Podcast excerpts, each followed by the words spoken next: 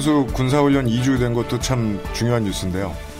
어, 그 현장 빼고 모든 현장을 다 갈 수 있는 손지은 기자와 함께하는 현장 뉴스 시간입니다. 어서 오세요. 네, 안녕하세요. 네. 아, 사회적 거리두기 완화 첫 주말입니다. 네, 어, 지난주까지는 이제 고강도 사회적 거리두기가 실시됐지만 이번 주말은 처음으로 이제 조금은 완화된 사회적 거리두기가 실시됐습니다. 네. 이제 특히 오늘 일요일 주일이라서 종교 그렇죠. 행사가 대거 재개됐습니다. 오랜만에 교회를 다녀오신 청취자분들도 많으실 거예요. 네, 그래서 먼저 어, 부처님 오신 날을 앞두고 사찰에도 신도들이 굉장히 많이 왔다고 하고요. 네. 또 대형 교회들도 상당수 현장 예배로 복귀를 했습니다. 우리가 이게 그 부활절이 원래부터 좀 조용히 지내는 행사라는 의미가 있어가지고 몰랐는데 이제 5월이 되고 어, 전 세계 거의 모든 종교 행사들이 있습니다. 맞습니다. 네. 자 일단 이제 며칠 남지 않은 불교 쪽 상황부터 보면요. 예. 대한불교 조계종은 두 달 동안 중단했던 일요 법회를 오늘 재개했습니다. 음. 법당 내외부에 신자 간 거리를 띄우도록 사전에 준비도 했고요. 또 이제 부처님 오신 날이 나흘 뒤잖아요. 예. 그래서 하지만 이제 부처님 오신 날 봉축식은 올해는 한 달 뒤로 이미 미뤄둔 상황입니다. 그렇죠. 대신 이제 코로나19 극복 기도회를 이어갈 예정이라고 합니다. 예. 또 지난주에 이미 절반가량 현장 미사를 재개한 천주교 성당에서도 주일 미사가 대부분 이루어졌습니다. 네. 특히 이제 관내에 230여 개 성당을 둔 천주교 서울대 교구는 직접 출석 명부를 작성 안 하고 바코드 제도를 도입했거든요. 음. 그래서 많은 성당들이 바코드 제도로 이날 미사에 누가 왔는지를 체크를 하고 있습니다. 예. 그리고 이제 개신교회들 역시 상당수 현장 예배로 복귀를 했습니다. 음. 이제 여의도 순복음 같은 경우에는 오늘 7차례 차례에 걸쳐 주일 예배를 진행했고요. 예. 저도 이제 국회 앞이 사실 몇 달 동안에 앞에 사람이 아무도 없었습니다. 왜냐면 순복음교회가 예배를 하지 않으니까 주말에 여의도에 오는 사람들이 거의 없었거든요. 주말 주일은 그 공원을 제외하면은 여의도는 사람들이 많이 모일 곳은 순복음교회밖에 없는데. 맞습니다. 네. 그래서 이제 식당들도 거의 다 영업을 안 하는 상황이었는데 예, 예. 오늘은 조금 북적거리는 이제 좀 분위기가 느껴졌고요. 그렇군요. 그래서 이제 어 여의도 순복음교회가 예배를 재개는 했지만 네. 사회적 거리두기 차원에서 미리 사전 참석을 알린 신도들만 현장 예배에 참석을 허용했습니다. 신원 파악 맞습니다. 네. 네. 그리고 이제 이틀 뒤 종단 최대 경절인 대각개교절을 맞는 원불교도 네. 오늘은 성직자 중심의 행사를 진행했고 본 기념식은 전북 익산에서 중앙총부에서 당일에만 진행한다고 합니다. 네, 말씀해 주신 대로 원불교의 중앙총부는 익산에 있고요. 익산에서는 사실상 이게 그 보석 세공단지를 제외하면 원불교의 도시라고 할 수 있을 정도의 분위기고 이곳이 이제 장소를 행사를 하기 위해 빌리고 싶으면 넓은 땅을 쓸 수 있어요. 네. 근데 서울에서는 이게 쉽지도 않고 그래서 뭐 저렇게 큰 서, 서, 뭐 여의도 순복교회 같은 곳들도 일곱 번 아니면 앞으로는 막 열 번 뭐 월요일에도 삐져 나가고 이런 식으로 이제 띄엄띄엄 정비할 가능성이 높은데 이게 전 세계의 과제인 것 같아요. 뭐 예를 들면 이번 5월은 지금 4월 23일에 이미 시작을 했죠. 인류의 가장 큰 종교 행사인 라마단이 시작이 됐습니다. 네, 그래서 중동은 골치가 아파요. 예. 그래서 인도네시아 같은 경우도 뭐 이동을 금지했다 이런 뉴스들 저희가 들었을 텐데요. 그렇습니다. 이제 우리도 마찬가지입니다. 있습니다. 방역 당국은 여전히 비대면 종교 행사를 권장하고 있습니다. 음. 왜냐하면 실내에 많은 사람이 모이기 때문에 각별히 방역 수칙을 꼭 지켜달라고 강조를 하고 있는데요. 예. 이제 권준욱 중대보험 부본부장 같은 경우에는 발열 체크, 참여자 간 거리 유지, 마스크 착용 꼭 지켜달라. 특히 주의하셔야 될게 네. 침방울이 튈 수 있는 행위 합창. 콰이어. 네. 네. 또 이제 소리를 내서 크게 뭐 다 같이 기도를 한다든지 이런 부분들 조금 자제해 달라고 권고를 했습니다. 네. 이제 오늘도 서울시 같은 경우에는 조계사와 명동 대성당 또 여의도 순복음교회 등 주요 종교 시설에서 현장 점검을 했고요. 네. 또 전국에서는 지자체별로 또 방역 당국이 여러 가지를 체크했다고 합니다. 어느 종교를 가나 이 찬가는 어, 솔로 트랙 위주로 작곡된 노래가 없습니다. 맞습니다. 모여서 불러야 돼요. 예. 어, 긴급재난금 추경심사 이제 월요일에 시작됩니다. 그죠? 네, 드디어 시작됩니다. 네. 이제 많이들 기다리셨을 텐데, 네. 오늘 드디어 더불어민주당 이인영 원내대표와 미래통합당 심재철 원내대표가 내일부터 심사에 들어가겠다고 밝혔습니다. 음. 이제 계속 이게 문제가 됐던 게 원래 네. 기재부가 제출한 전 국민의 소득 하위 70%한테만 지급하는 안이었고요. 그렇죠. 총선을 거치면서 이게 전 국민 지원으로 어, 민주당은 이 약속을 지켜야 한다. 그렇죠. 하지만 기획재정부는 안 되다. 요걸 맞서다가 맞습니다. 당정은 해결이 됐고 네. 근데 이제 요걸 100% 지급하면서 음. 지방 정부가 부담하는 금액이 있었습니다. 어느 정도냐? 네. 그랬더니 이제 음. 통합당에서는 아니 이거 지방 정부에 그러면 동의를 받아 와라. 네. 하고 또 다시 공을 넘겼죠. 그렇죠. 그랬더니 이제 다시 민주당과 정부가 요 1조 원 규모를 세출 조정으로 한다. 이제 네. 국비에서 세금을 조절해서 한다라고 결정을 냈고 네. 요거를 그럼 통합당도 그 정도면 심사에 들어갈 수 있겠다라고 해서 내일부터 상임위원회 심사가 가동됩니다. 맞습니다. 이게 지금 그 본회의를 할 수 있는 날이 제가 알기로도 이번 주 수요일밖에 없어요.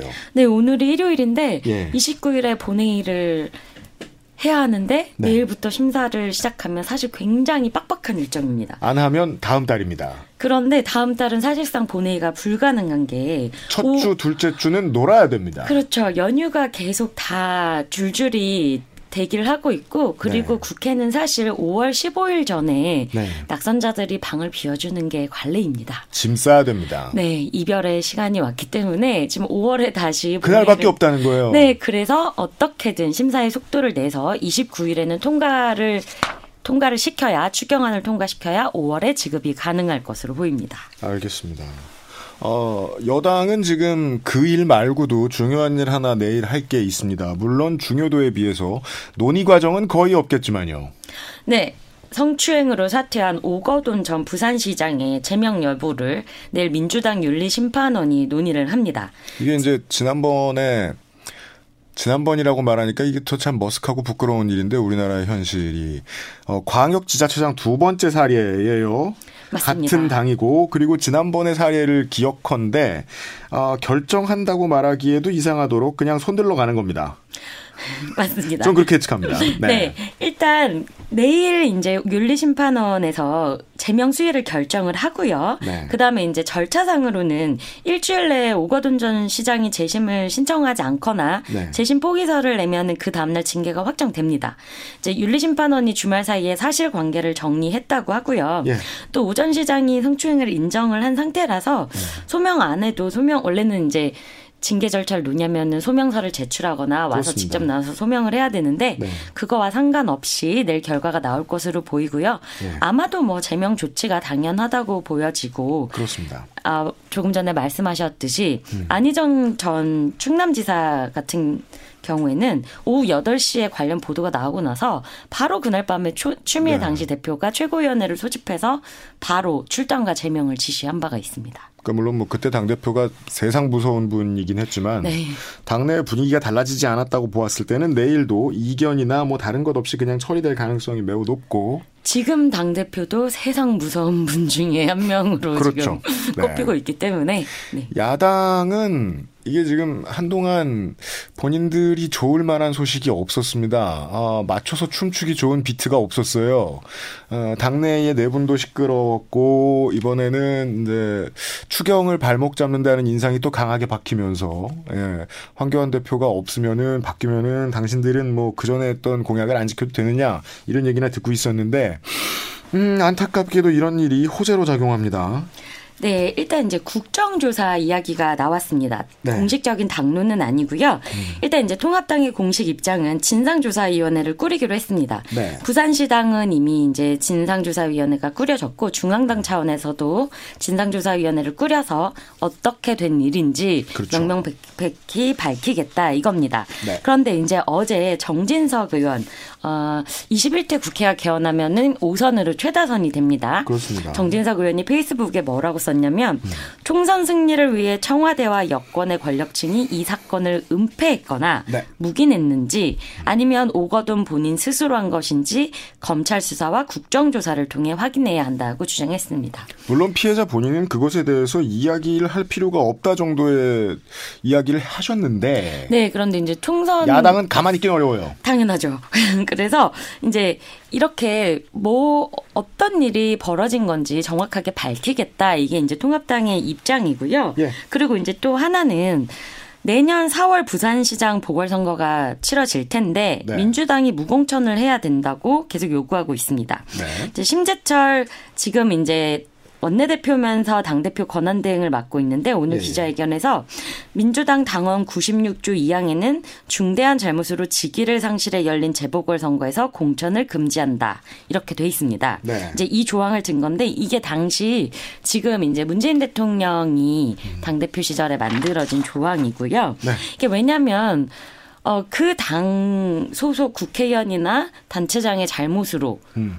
공, 갑자기 공석이 돼서 다시 선거를 치르게 되면 1년 동안 어떤 그 공백, 그 다음에 다시 선거를 치르는 비용 등등이 있기 때문에 이런 사고를 발생시킨 당은 공천을 하지 말자. 이제 이런 취지입니다. 제 아는 한에서는 물론 직접 당사자가 된 적은 없지만 이런 류의 무공천 정도의 원칙을 그나마 지키고 있는 건 정의당밖에 없는 걸로 알고 있고요. 어, 양당은 이제까지 계속 공천해 왔었어요. 맞습니다. 이게 네. 참 공천을 하지 않는 걸 저도 2014년 이후에 한 번도 본 적이 없는 것 같습니다. 그렇습니다. 어, 야당 얘기를 자꾸 하게 되네요. 아, 많이들 싸우고 있습니다. 네.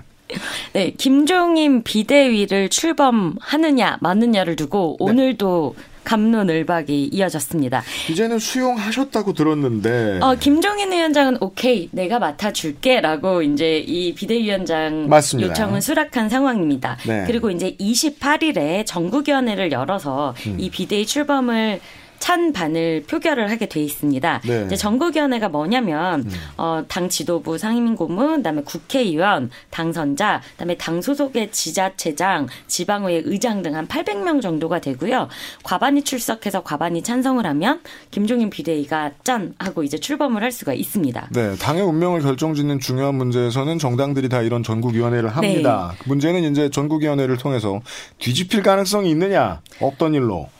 왜냐하면 이제 이 통합당 같은 경우에 네. 4년 전에 이 트라우마가 있습니다. 그때도 이제 트라우마. 20대 총선에 참패를 하고 나서 네. 정진석 당시 원내대표가 김용태 의원을 음. 전권 혁신 비대위원장으로 네. 해서 추진을 해서 전국위를 열었는데 그죠. 당시 친박들이 네. 제가 이제 그때 정말 그런 광경을 처음 볼 정도인데 회관 앞에서 음. 네. 친박계 이제 당직자들이 음. 전국이 투표하러 하는 오는 사람들을 회유해서 돌려보내는 식으로 그렇죠. 그래서 전국이가 무산이 된 적이 있습니다. 네. 근데 이제 이게 사실 독특한 방식입니다. 표를 어떻게 찍어달라고 로비를 하는 게 아니라 투표를 하지 말라고 해요. 무산시켜 버렸죠. 네. 예. 그래서 이제 이렇게 조금 지난 한 2주간의 과정이 너무 심재철 당대표 권한대행이 좀 밀어붙인 경향이 있기 때문에 네. 그래서 당선자들은 계속 전국위를 먼저 열지 말고 당선자 총회를 열어달라 음. 이렇게 요구를 하고 하고 있고 내일 아침에 국회에서 삼선 당선자 15명이 모여서 네. 좀 입장 정리를 해보려고 하고 있습니다. 네, 중진들이 먼저 교통 정리를 하자. 네. 그때 그 당시에 이제 친박의 난이라 불리는 그 사태 때문에 어, 친박의 목소리가 당내에서 조금 더 길게 유지될 수 있었던 계기도 될 수 있다고 저는 기억을 하고 있어요. 네. 어, 그런데 이게 이렇게나 걱정되는 이유는 이 당연히 스무스하지 못할 것이라는 것이 아, 한 매우 잘 알려진 정치인의 social을 맨날 들여다보고 있으면 불을 보듯 뻔히 예측되기 때문입니다. 저희가 이분의 페이스북 계정을 새로 고침을 거의 한 10분 15분에 한 번씩 하고 있는데 그러니까 언론인으로서 부끄럽긴 해요. 왜 계속 social 파다가 올려야 되냐. 근데 저렇게 쉬지 않고 중요한 말씀을 맞습니다. 예. 바로 홍준표 전 대표입니다. 네. 어, 이번에 총선에서 무소속으로 출마해서 당선이 됐고요. 음. 이제 처음에는 김종인 비대위에 찬성 입장을 냈었습니다. 그렇죠. 그런데 이제 김종인 비대위가 정권을 가지고 아마 다음 대선까지 당을 관리하겠다라는 얘기가 나오면서 반대로 거의 돌변했죠. 그래서 이제 맥락이 조금 있죠. 그 아무래도 이제 자기가 대선 후보가 되는 데에 이 사람이 방해될 것 같다는 신호를 눈치챈 다음부터 맞습니다. 급격히 달라지신 것 같은데. 네, 또 김종인 위원장이 언론 인터뷰에서 홍준표, 유승민, 안철수 등을 이제 언급하면서 검증 네. 끝났다, 모두 퇴장해야 된다라는 네. 말도 하고 그랬더니 그 뒤로 지금 홍준표 대표가 페이스북에 하루에 4개, 5개씩 김종인 위원장을 공격하는 글을 올리고 있는데 그러니까 저희들이 이렇게 번역을 해드리는데 실제로 정치인들의 메시지는 결코 투명하지 않잖아요. 네. 만약에 투명하게 말했다면 아니 왜 날 떨어뜨려요. 참 화가 나는군요. 이렇게 하셨을 텐데 아, 하는 이야기의 패턴이 다릅니다. 우리는 번역해서 들어야 돼요. 네, 그리고 이제 급기야 어제부터는 홍준표 전 대표가 김종인 위원장이 예전에 동아은행 비자금 사건으로 구속된 적이 있었거든요. 음. 이제 그 당시 자기가 검사로서 취조했던 이야기들을 분명 본인한테만 유리한 쪽으로 네, 아, 그렇죠. 그러면서 굉장히 인신 공격을 하고 네. 비대위에 흠집을 내고 있습니다. 음. 그래서 이제 당내에서는 김종인 비대위에 대한 찬반과 별도로 네. 홍준표 전 대표의 이 거친 언사에 대해서는 음. 뭐 예전부터 좀 불만이 많았고 그렇죠. 그래서 좀 복당이 빨리 되지는 않을 것 같습니다. 이게 문제죠. 네. 그러니까 대선 가도에 경선에서 얼마나 불리하냐의 문제가 아니라 김종인 비대위원장 전, 전 더불어민주당. 네. 그, 그, 이분의 패턴으로 봤을 때 아예 복당조차 못할 가능성이 네. 있기 때문에 사면 초과예요. 그래서 제가 이제 원내대표 경선이 5월 8일 날 예정돼 있어서 예를 들면 이제 권성동 의원 네. 같은 경우에 복당이 되느냐 마냐 굉장히 중요하잖아요. 그렇죠. 그래서 알아봤더니 김종인 위원장은 복당 서두를 필요 없다. 당원 그렇죠. 단계에 따라서 절차에 따라 하겠다. 이렇게 좀 여유 있게 보고 있는 것 같습니다. 그 아예 거절을 하면 신당을 창당하거나 다른 고민이라도 할 텐데 무려 희망 고문을 하겠다고 얘기를 한 거예요. 장기간 동안. 네. 어, 시간이 좀 다 있기도 하고 우리가 음 저는 제 입장은 그래요. 이 김정은 위원장의 건강 이상설에 대해서 다음 주에 얘기하는 게 좋을 것 같아요. 하고 싶은 말이 정말 네. 많은데 지금 국제적으로 네. 아주 어느 나라 할 것 없이 추측 보도와 이제 과장된 보도가 쏟아지고 있는데 조금 저희도 일주일 네. 정도 기다려 보고 다음 주에 제가 좀 정확한 팩트 전해드릴 수 있으면 좋을 것 같습니다. 이걸 정리해서 다음 주에 같이 두들겨 보죠. 네. 예, 손지은 기자 수고하셨습니다. 네, 감사합니다.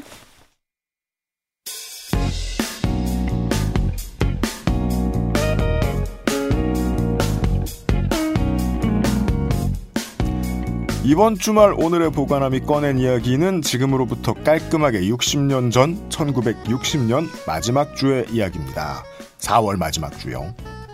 전 세계가 엘비스 프레슬리 열풍, 엘비스 아리를 한참 하던 시절입니다. 프레슬리는 군의 행정 업무를 펜레터로 마비시킨 군 생활을 마치고 제대 및 사회복귀작 4집 엘비스 백을 4월 초에 내놨어요. 대부분의 세상이 그의 일거수일투족에 관심을 가지고 있었지만 대한민국은 공화국 수립 이후 첫 번째 대규모 민주화 운동의 기간이었습니다. 지금은 70대 이상의 청취자 여러분만이 기억하실 4.19 자유당 부정선거에 항의한 4월 혁명 시위는 멈추지 않고 전국으로 번졌고 60년 전 오늘인 4월 26일 부정선거와 집회 유혈 진압의 책임을 지고 이승만은 라디오 연설을 통해 대통령 하야를 발표합니다.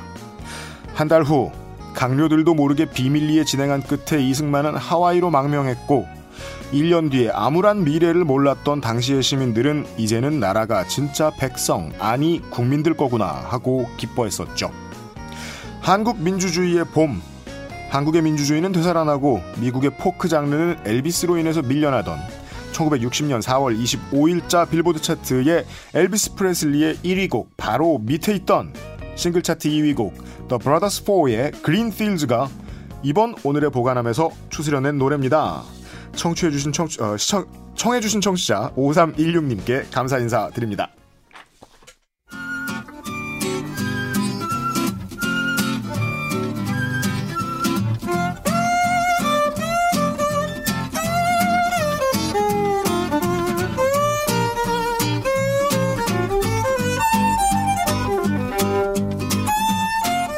한 사람의 불면을 통해서 세상사의 흐름을 알아보는 참 라디오 코너치고는 독특한 시간이지요. 잠 못 이루는 밤 김민아 저술가와 함께합니다. 어서 오십시오. 안녕하세요. 네. 이번 주에는 어떤 일로? 저야 저와 뭐 나이 저와 나이와 네. 체격이 비슷한 김정은 위원장 빨리 나타나길 바랍니다. 자꾸 없어지니까 사람들이 이렇게 의견만 분분하고 근데 다시 나타날 때는 뭐 미사일이나 이런 거는 집에 두고 본인만 나타나기를 간절히 바라고 있습니다. 미사일이 집에 있는 거였어요? 뭐 어디다 두고 그냥 김민아 저술가 나오지 말고. 네, 김정은 위원장의 제가 그냥 비주얼로 보건데 한 4분의 3에서 3분의 2 정도밖에 안 됩니다. 예. 왕년엔 그래도 맞설만 했는데 네. 네. 병 때문에 많이 이렇게 줄어들었습니다. 맞아요. 술을 끊으셨어요, 이분이. 네. 아, 김재원 예결특위 위원장. 네, 오늘 예. 아이템은 그거죠. 네. 미래통합당의 정책위 의장. 그 재난 지원을 정부가 해내는 데 있어서 아, 마지막 수문장입니다. 네. 네. 아, 대단합니다. 저는 감히 말씀드리기를 삼국지에 나오는 여포에 비유하고 있습니다. 혼자. 아. 네. 아니면 장판파를 지키는 장비. 절대 무쌍. 네. 혼자 이렇게 음. 아니면 우리 이제 우리 또 자랑스러운 한민족의 전통에서 찾아보자면 그나마 네. 이제 황산벌의 계백 정도. 아 죽음을 각오하고. 그렇죠. 일기당천. 예. 네. 그러니까 처음에 이제 원래는 얘기가 미래통합당이 왜 공약을 했는데 선거 때. 왜 뒤집냐. 예, 네, 전 국민 모두한테 1인당 50만 원씩 주기로 황교안 전 대표가 분명히 얘기했는데 왜 뒤집냐 이거였거든요. 예. 근데 이거를 이제 시작하자마자 음. 김재원 의원이 뒤집어 버렸습니다. 얘기. 그렇죠. 예. 네. 그래서 정부하고 여당이 합의를 못 하고 있지 않냐. 음. 정부하고 여당이 합의를 해와야지 그래야 야당이 이제 어, 심사할 수 있는 거다 이렇게 주장을 하면서 판이 휙 뒤집혔는데 그런데 깜짝 놀랄 만한 어, 리베로 정세균 총리가 네. 합의를 받아옵니다. 그렇죠. 그러니까 네. 이게 애초에 어, 정, 정부가 국회에 제출된 아, 제출한 안은 지금도 음. 소득 하위 70%한테 주는 안이에요. 긴급재난지원금을. 네. 그리고 재원은 이제 국채 발행을 안 하고 세출 이제 조정으로만 하는 안입니다. 지금도. 그렇죠. 근데 이제 선거 과정에서 이제 여당이 100% 지급을 하는, 하기로 했고 야당도 이제 그런 취지로 얘기를 했으니까 네. 그 여야가 합의해 가지고 그런 그 내용을 바꾸면 되는 거거든요. 음. 그런데 김재원 의원은 어, 국채 발행으로 고소득층에 지원금을 줄 수 없다. 그리고 이 논리가 정부에 설득이 안 되는데 여 당이 선거 의식해서 약속한 것 뿐인데 왜 이것을 야당에 이제 주장을 하냐. 정부 여당 합의해 와라. 이렇게 주장한 거죠. 초기에. 아, 자기들이 전에 어땠는지에 대한 얘기는 없어요. 그렇죠. 그 얘기는 네. 없습니다. 음. 그래도 뭐 여당이 정부 설득은 하긴 하긴 해야겠죠. 사실. 그렇죠. 그래서 이제 어 이제 지금까지 논란이 이어지고 있는 건데 근데 음. 사실 제 생각에는 워낙 긴급 재난 지원이 급하지 않습니까? 네. 경제적으로나 음. 그리고 우리가 이제 소득이 이제 좀 꺾인 부분이거나 있기 때문에 예. 그 하지만 지금처럼 이제 그러니까 시급한 때이기 때문에 여야가 그냥 합의해서 아름다운 모습으로 어 바꿔줄 수도 있다는 거죠. 그런데 그렇지 않았고 네. 이게 형식적으로 따져도 정부안이 국회로 넘어와 있는 거기 때문에 심의 주체는 양당입니다. 양당이라기보다는 국회입니다. 네. 국회가 합의해서 이제 심의를 하면 되는 것인데 음. 즉 정부안을 여야 합의로 어떻게 바꿀 것인지의 문제고 음. 지금까지 정부안이 원안 통과된 원안 통과된 거 아니면 음. 예산은 다 그렇게 해 왔어요. 맞아요. 그런데 이제 여당이 요구하는 원내지도부 협의나 예결위 협의에 응하지 않는데 음. 언론에다 대고 계속 이런 말 하는 것은 안 맞는다 이런 생각을 제가 하지만 네. 김재원 의원은 이런 얘기는 뭐 신경도 안 쓴다 이거죠. 아, 중요한 코드를 말씀해 주셨습니다. 신경도 안 쓰고 있습니다. 네, 그렇죠. 네. 그 역사적인 사례 이런 것들 얘기하면서 이 포인트에서 발목 잡힌 적은 없다. 아무리 이야기를 해도. 네. 네. 어, 그러니까 마지막 끝판왕처럼 굴고 있습니다. 예. 그, 이제, 아니, 자, 아까도 말씀드렸습니다만은 당정은 합의를 끝냈단 말이에요. 그렇죠. 예. 결국 이제 고소득층의 자발적 기부 전제로 한 100% 지급안으로 일단 합의를 했죠. 네. 근데 이것도 합의를 한 거지 뭐 수정안을 내거나 뭐 이런 건 아닌데 네. 김재현 의원은 그래서 이 내용에 대해서 정식으로 수정안을 제출을 해라. 음. 안 그러면 세부 내용을 내가 심의할 수가 없다. 이렇게 주장을 하고 있습니다. 이게 제가 좀 신선했던 거예요. 이러한 상황을 본 적이 없었던 것 같기 때문에 내가 사실은 게으르게 봐서 네. 어, 어떤 곳이든 야당일 때 무슨 수정안을 가지고 오라 든가 하는 얘기를 한 적이 있나?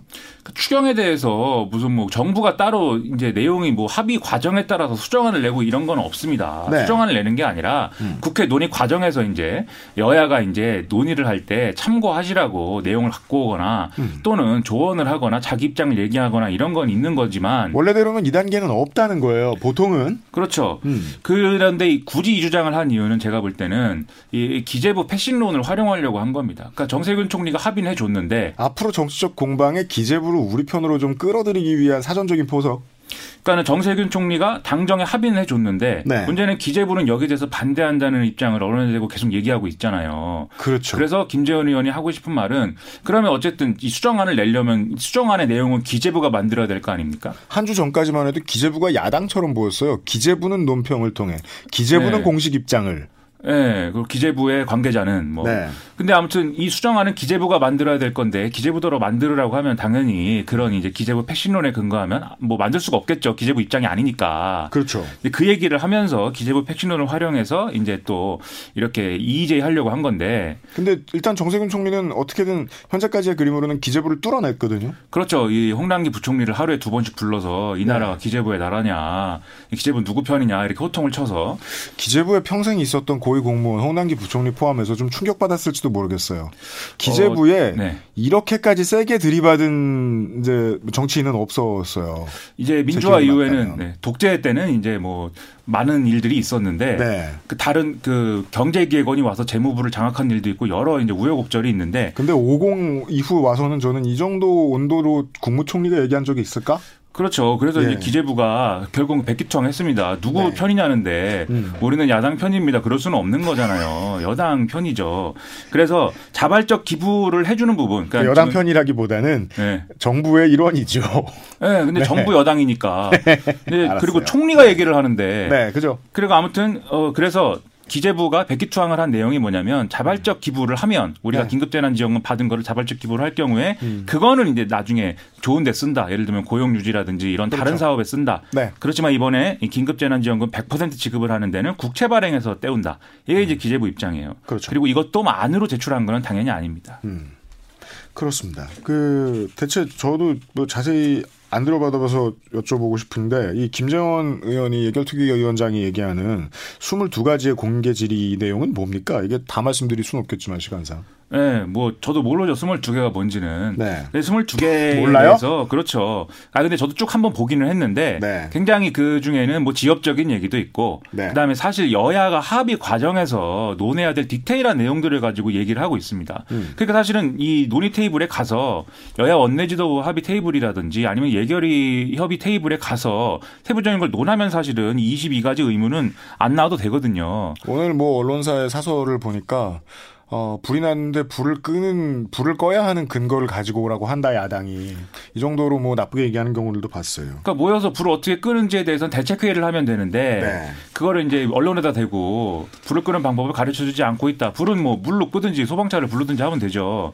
근데 아무튼, 그래서 기재부 차관을 불러다가 뭐 설명을 하라고도 했는데, 네. 처음엔 또 기재부 차관은 너무 급이 낮다고 음. 부총리가 오세요라고 했으나, 아무튼 그것 때문에 또 말이 많았습니다. 네. 그래서 이두 가지 핵심 얘기가 22가지 질문 중에는 두 가지가 핵심인 것 같아요. 예. 첫 번째는 긴급재난지원금 줄 때이 음. 재원에서 일부는 지자체가 부담하도록 돼 있습니다. 네. 근데 이거를 원래는 70% 기준이었는데 100%로 늘렸잖아요. 음. 그러다 보니까 지자체가 부담해야 되는 돈도 그만큼 늘어나는 늘었는데. 부분이 있어요. 그러면 음. 이 늘어난 돈에 대해서 지금 지자체가 동의를 하는지 안 하는지 동의를 받아라. 그렇죠. 음. 그게 첫 번째고 두 번째는 우리가 지원금을 안 받고 기부를 하겠다라고 할때 네. 우리가 안 받겠다고 한 거지 기부를 하겠다라고 한 건 아닐 수도 있는데 그래서 음. 그거를 세법상 기부금으로 어떻게 볼지에 대해서 의견이 좀 분분해요. 네. 그래서 만약에 필요하다면 세법을 개정해야 될 필요도 있고 또는 특별법을 만들어야 될 필요도 있는데 그거 어떻게 할지 제출해라. 그 다 의미가 있고 집행하는 과정에서 생각해 봐야 될 문제인 건 맞아요. 그렇죠. 그런데 이 야당이 내놓는 김재현 의원이 내놓는 이 많은 질문들을 성격을 하나로만 정리하라면 시간 끌기. 그렇죠. 는 공통점이 있어요. 그런. 그렇죠. 방금 말씀드린 쟁점이 심지어 이제 이제는 뭐 어느 정도 해소가 됐습니다. 뭐 특별법의 경우에는 예. 앞서 말씀드렸듯이 당장 이제 그 어떤 기부금이 이번에 이제 긴급 재난 지원금의 재원으로 들어가는 건 아니니까 그거 뭐 음. 논란의 여지가 있지만 지자체 동의 받아오라고 한 거는 그냥 지자체에 줄 돈 중에 상당 액수를 국비 처리하기로 했거든요. 그렇죠. 이제 지금 얘기 나오는 얘기는 네. 그래서 어느 정도 해소가 됐는데 근데 예를 들어서 지자체가 부담에 동의를 한다고 해도 뭐 지자체가 져야 될 빚은 뭐 빚이 아닙니까? 그건 아니지 않습니까? 네. 그러니까 김재원 의원의 부분의 얘기들이 상당히 이제 지역적이거나 아니면 반대를 위한 반대처럼 이제 비춰진다는 거죠. 그래서 네. 본질적으로 음. 이게 어떤 자기들의 입장을 관철시키거나 대안을 내겠다거나 이런 게 아니라 시간 끌기 아니냐 이 얘기입니다. 앞서 생각나는 대로 시간 네. 끌기 좋은 질문들을 하고 있는 것이 아니냐. 그렇죠. 뭉개고 있다는 거죠. 앞서 이제 뉴스 다룰 때도 말씀하셨지만 5월 초면은 네. 여야 원내지도 다시 구성해야 되거든요. 임기들이 다 끝나서. 국회는 방 빼야 되고요. 네. 그러다 보니까 그러면 사실 협상 다시 해야 될 거 아닙니까? 원내 협상을. 네. 그래서 그때가 되면 되면 다 리셋, 리셋이 될 수 있기 때문에 지금 다 우려하는 거고 그래서 정부 계획이 5월 11일에 신청받고 13일에 지급하겠다라고 스케줄을 잡아놓은 이유도 네. 국회가 빨리 처리해달라는 이제 압박을 하기 위한 그런 측면이 있는 거겠죠. 네. 29일에 이 문제가 이제 처리가 될 때까지 어, 김민아 저술가는 이 문제로 잠을 못 잘 거고요. 그것보다 더참안 오는 얘기는 또 야당 얘기일 겁니다. 아무래도 김종인의 비대위 얘기요. 그렇죠. 그 김종인 전 위원장이 무제한 임기, 뭐 전권 이런 걸 얘기하면서 다 내놔. 예, 네, 당내에 이제 설왕설래 막 일어나고 뭐 반대한다, 뭐 이래서 되겠느냐, 뭐 이러고 있는데 근데 원래 비대위는 임기를 뭐 정하는 그런 기구가 아닙니다. 원래도. 네. 왜냐하면 말 그대로 비상시에 구성하는 임시 지도부인 거잖아요. 음. 그러면 정상화시키는 게 목적이고 정상화 될 때까지 하는 게 비대위죠. 그럼요. 근데 대부분 정상화라는 거는 이제 전당대회를 빨리 치르자 뭐 이런 전제를 놓고 정상화하는 거기 때문에. 그런데 이번 비대위원장은 그렇죠. 정상화가 언제 되었는지는 내가 결정한다. 그렇죠. 그래서 사실 김종인 네. 위원장이 이 얘기를 한 이유는 내가 뭔가 할 때 전당대회 일정 얘기하면서 당권 주자들이 나를 나를 흔들고 비대위를 비토하는 것을 방지하겠다. 이런 이제 의, 이제 그런 입장이 실려 있다. 이렇게 해석할 수가 있는 겁니다.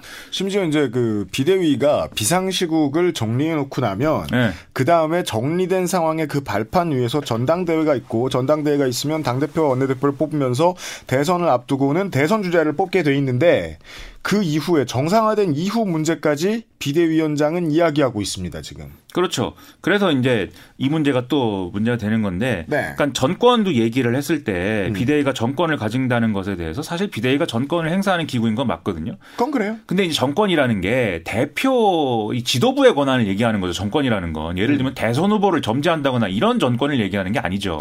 그거는 이제 본인이 데뷔하던 그 군부 시절에는 그랬습니다. 뒤로는 그랬을 수 있겠는데 네. 공식적으로 뭐 비대위가 나와서 지금 대선이 그래도 한 몇 년 남았습니까? 2년 남았습니까? 음. 지금 올해가 몇 년인지도 지금 잘 세지지가 않아요. 잠이 안 와가지고. 네, 2022년에 네, 2년 남았는데 2년 네. 전에 비대위가 뭐 대선 그러니까 그럴 수는 없는 거죠. 그리고 뭐 2년 동안 비대위를 유지할 수도 없는 거고 사실 현실적으로. 네. 그러니까 사실 어 문제가 되는 거 문제가 되는 부분이 뭐냐면 직접적으로 자기가 후보 얘기까지 했단 말이에요. 사실 김정은 네. 위원장이. 어, 어떤 나이에 뭘 잘하는 사람 사람이라고 이야기를 했어요. 70년대 생이어야 되고 경제에 대해서 좀 빠삭해야 된다. 이런 사람이 앞으로 해야 된다. 그러니까 이 하마에 대해서는 좀 뭐 저희들도 저 좀 진중하게 이야기를 할 필요가 있지만 문제는 이 얘기를 듣자 대선 후보군으로 뽑히던 70년대 생도 아니고 경제를 잘 아는 사람도 아닌 어떤 분들이 화가 났습니다. 그렇죠. 앞에도 얘기했지만 홍준표 전 대표 화가 난 거고 네. 동아은행 비자금 얘기 막 하는 거고. 네, 옛날에 수사도 했었다. 근데 김종인 위원장이 뭐라고 했는지 아세요? 뭐라고요? 나는 홍준표 검사한테 조사받은 적이 없다라고 얘기했습니다. 그렇죠. 그리하여 음. 홍준표 전 검사는 페이스북에 이런 말을 했죠. 그러니까 내가 담당이었다는 게 아니다. 네, 그럼 네. 뭐죠? 그럼 뭘까요? 네, 뭘 하는 겁니까 지금? 지나가다 네. 봤다는 얘기까지는 계속 고소하고 계신 것 같았어요. 네, 그리고 네. 그리고 홍준표 당시 검사가 두 마디 했다고 김종인 위원장이 두 손 두 발 들 정도면은 그두 마디 때문이겠습니까? 그 전에 그 전에 수사 상황이나 이런 게 충분히 작업을 한 결과일 텐데 다른 검사가 네. 뭐두 네. 마디 한다고 어떤 범죄자가 두 손 두 발을 듭니까? 그 홍준표 검사에 네. 네. 홍준표 검사가 얼마나 셌는지 그건 모르겠으나 네. 그 얘기 하고 싶었던 것 같기도 하고요. 네, 뭐 거기 그렇고 그다음에 유승민 의원도 사실 이제 백분 토론에 MBC 백분 토론에 나와서 네. 일종의 자강론을 얘기를 했어요. 우리 스스로 문제를 인식하고 해결해야지 비대위로 봉합하면 안 된다. 그렇죠. 근데 유승민 의원이 이 얘기를 한 거 하면서 사실 김종인 비대위를 둘러싼 대립구도라는 게 음. 굉장히 여러 가지 차원이 발생을 하고 있습니다. 그러니까 한쪽에만 뭐 당의 개파상에서 한쪽에만 유리하고 그런 인재는 그런 존재는 아니에요. 그렇죠. 이게 첫째로 이 김종인 비대위라는 존재가 혁신인 거냐 아니냐 이 문제가 먼저 발생을 해요. 왜냐하면 이제 유승민 의원이 자강론을 네. 얘기하면서 음. 지금 뭐 어, 비대위라는 걸 일종의 봉합이다라고 규정을 했기 때문에 음. 거기다가 이 실제로 비대위원장을 해달라라는 얘기를 한 것도 황교안 전 대표인 것이고 지금 음. 이 미래통합당이 극복을 해야 될 네. 그리고 비대위 구성을 실제로 논해야 되는 상대도 어쨌든 심재철 원내대표인 거잖아요. 지금 임시지도부인 황교안 체제의 혹은 친박 체제의 연장이 아닐 수 있겠느냐라는 것이 세보수단계의 시각이고요.